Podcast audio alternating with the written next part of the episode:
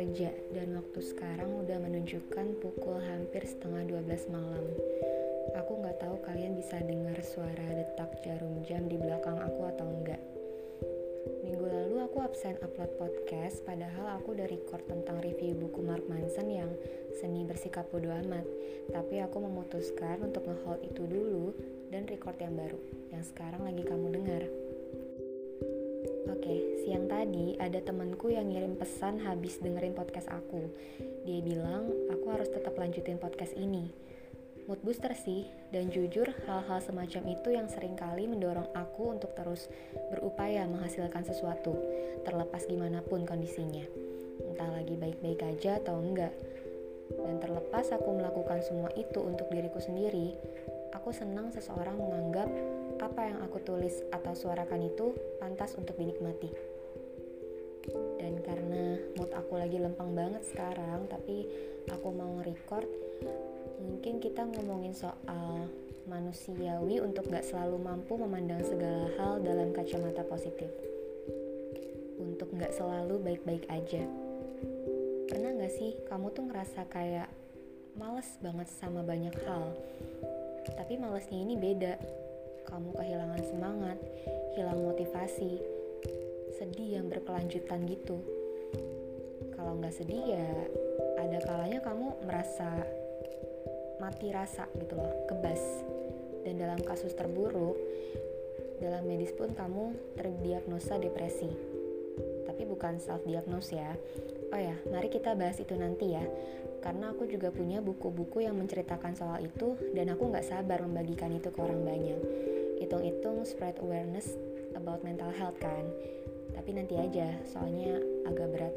Sedangkan sekarang maunya bahas yang ringan-ringan aja. Pernah waktu aku lagi nggak baik-baik aja karena satu dan lain hal aku main Quora. Dan aku menemukan pertanyaan untuk apa kamu hidup yang kemudian dijawab oleh seorang anonim dengan hal-hal remeh seperti aku hidup untuk sebatang es krim coklat yang aku suka Aku ada untuk senyum seorang pengemis yang aku temui di pinggir jalan.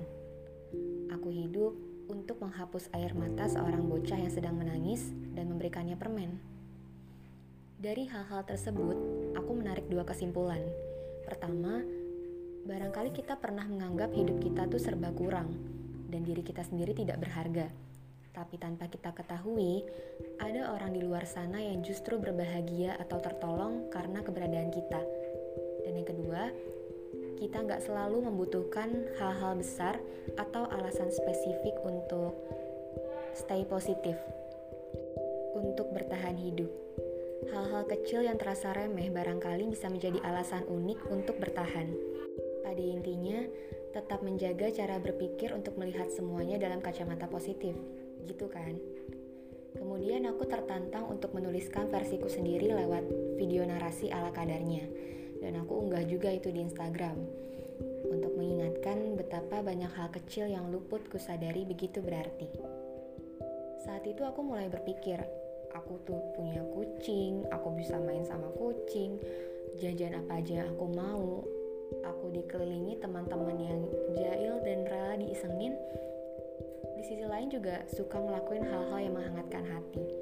Kayak misalnya nih ya, jadi aku kan suka bawa jurnal pribadi ke mana-mana mereka tuh pernah ikut nulis di dalamnya pakai lipstick dengan kata-kata uh, huruf kapital motivasi yang gak panjang-panjang banget terus di bawahnya mereka itu ngecap bibir pakai lipstick tebel-tebel terus ngecap bibir mereka di kertas jurnal pribadi aku gitu loh itu kan sesuatu yang ada-ada aja sih tapi jujur heartwarming banget. Terus aku bisa lihat cerahnya awan, masih bisa dengar suara hujan, masih mampu bepergian karena seluruh anggota tubuh lengkap dan panca indera bekerja semua. Itu hal yang patut disyukuri, tapi jarang gitu loh kita syukuri karena saking jelas dan terbiasanya mungkin ya. Jadi kita kayak ngeliat itu ya udah bukan sesuatu yang big deal Pokoknya, Gara-gara bikin video itu, aku jadi mencoba menghitung nikmat Tuhan yang gak akan pernah sanggup aku jumlahkan. Tapi bikin aku agak sadar kalau sumber kebahagiaan itu banyak dan gak harus berupa hal besar. Kenapa aku nyebutnya agak sadar? Ya karena balik lagi, menurutku manusiawi buat kita manusia gak selalu bisa berpikir positif. Pasti ada kalanya kita berlarut dalam perasaan, tidak berdaya, sedih, dan demotivasi. Pokoknya emosi-emosi negatif sejenis itu. Tapi kenapa kita mesti sedih berlama-lama kan? Bukannya terlalu banyak hal yang masih bisa kita nikmatin. Sayang banget kalau semua itu dilewati dengan sikap kita yang bermuram durja. Tapi kadang hidup memang seperti itu.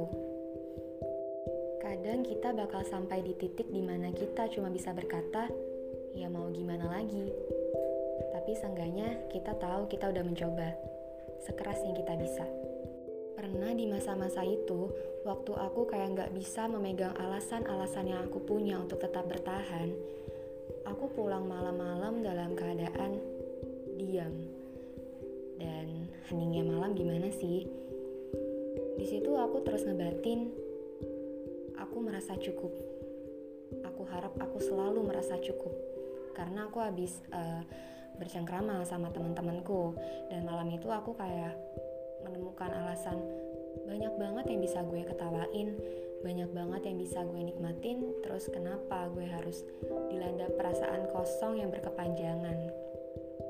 Belum lagi bisa pulang ke rumah dengan keluarga yang utuh menunggu berbaring nyaman di kasur kan dan masih mampu menyuarakan isi kepala lewat media kayak gini nih. Bercengkrama sama teman-teman. Segala kejadian tidak terduga yang mengundang tawa dan berkegiatan bersama-sama.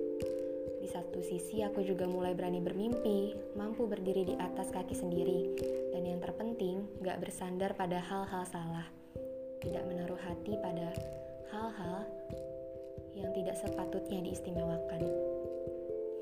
Gak mesti melihat ke bawah sih untuk merasa bersyukur. Kadang-kadang kita cukup melihat ke sekeliling aja dan temukan alasan-alasan untuk tetap hidup. Stay positif. Mungkin itu aja sih random talk malam ini. Semoga kalian yang dengar selalu sehat di mana pun kalian berada dan semoga kebaikan selalu melingkupi kalian. Stay positif sekali lagi. Sampai ketemu di podcast berikutnya.